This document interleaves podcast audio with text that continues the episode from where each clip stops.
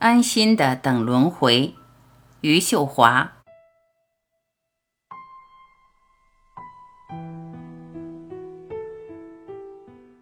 仿佛我就在安心的等轮回，等那个是人心里共同的秘密。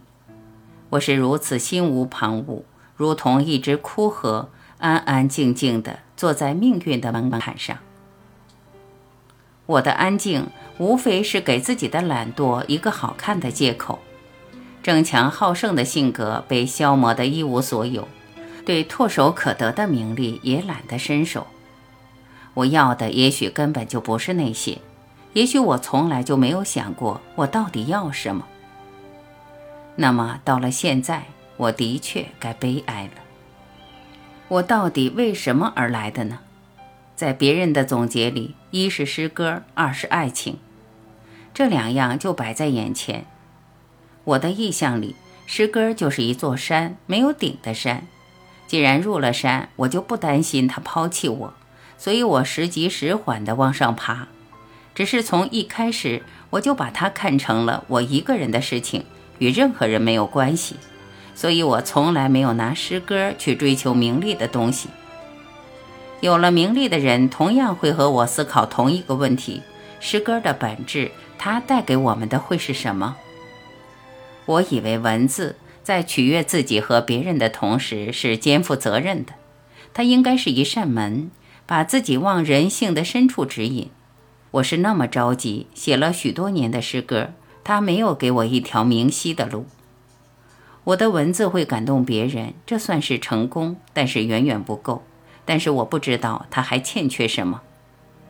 现在随着网络的发展，文字泛滥成灾，有时候我就想停下来。我不知道我为什么停下来。我如此打量自己内心的不安。爱情是我一直在追寻和思考的东西，因为它和诗歌是完全不相同的东西。诗歌是要让自己抵达自己。爱情是让世界抵达自己。许多年以来，我一直在想，我是不是爱过？我爱过什么人？我的爱有没有改变他内心的次序和他对世界的看法？如果爱情本来就是一笔糊涂账，我们有没有必要清新的活着，或者清新的活一阵子？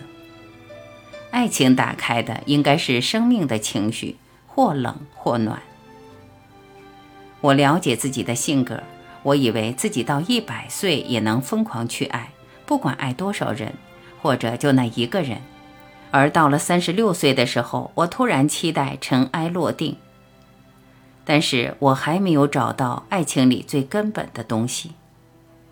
生而能死，死而能生；生而不能死，死而不能生，皆非爱情之极致也。如此看来。爱情到底是让生死充满了情趣的。如果没有你，我就是一棵草，绿了就绿了，枯了就枯了，我的表情安静而麻木。那么我的存在有什么喜悦？如果没有我，你也一样，谁会为你铭记那一份感动？可是到最后，我还是没有爱情。问题是，爱情是不是有没有的问题呢？我们需要的回音隐含在一种什么方式里的？我爱你，你没有回应我，但是我喜悦了，我思恋了，我痛苦了，我明确地感受到我与这个世界的联系，这就够了。然而，真的够了吗？到最后，人是要回到自然里去，那时候就丢弃了一切的东西，名誉、钱财、美貌，从此就割断了与你的联系了。我是愿意喝一碗孟婆汤的，因为我知道，就算我记得，我也难以找到你。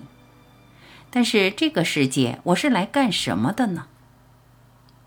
我可怕的把这个世界看成一马平川，农民、诗人、白领、有钱人、妓女，他们在我心里没有多大的区别。如果一定要说有区别，区别就是他们快乐的程度。但是话又说回来。我们要快乐干什么呢？痛苦的活着也是在活着呀。最后的最后，还是需要大自然说话。人本自然。听雨，心就安静了，空灵了；听雪就美丽了；听风，听夜里星光的声音，这样的喜悦朴素而诚恳。那么诗歌这个时候敲窗而来，以一种感恩的姿势。然后我把我的诗歌给你看，如果没有文字，你看到的也就是我的那个时候的眼神。我在想，所有的人最后会合并成一个人，这个人会前往更高的境界。他不一定那么完美，但是他是智慧的。这个环境里没有我的形容词。我坐在春天的阳光里，如一只枯荷。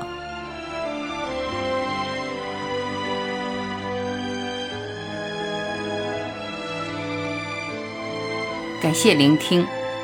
我是婉琪，今天我们就到这里，明天再会。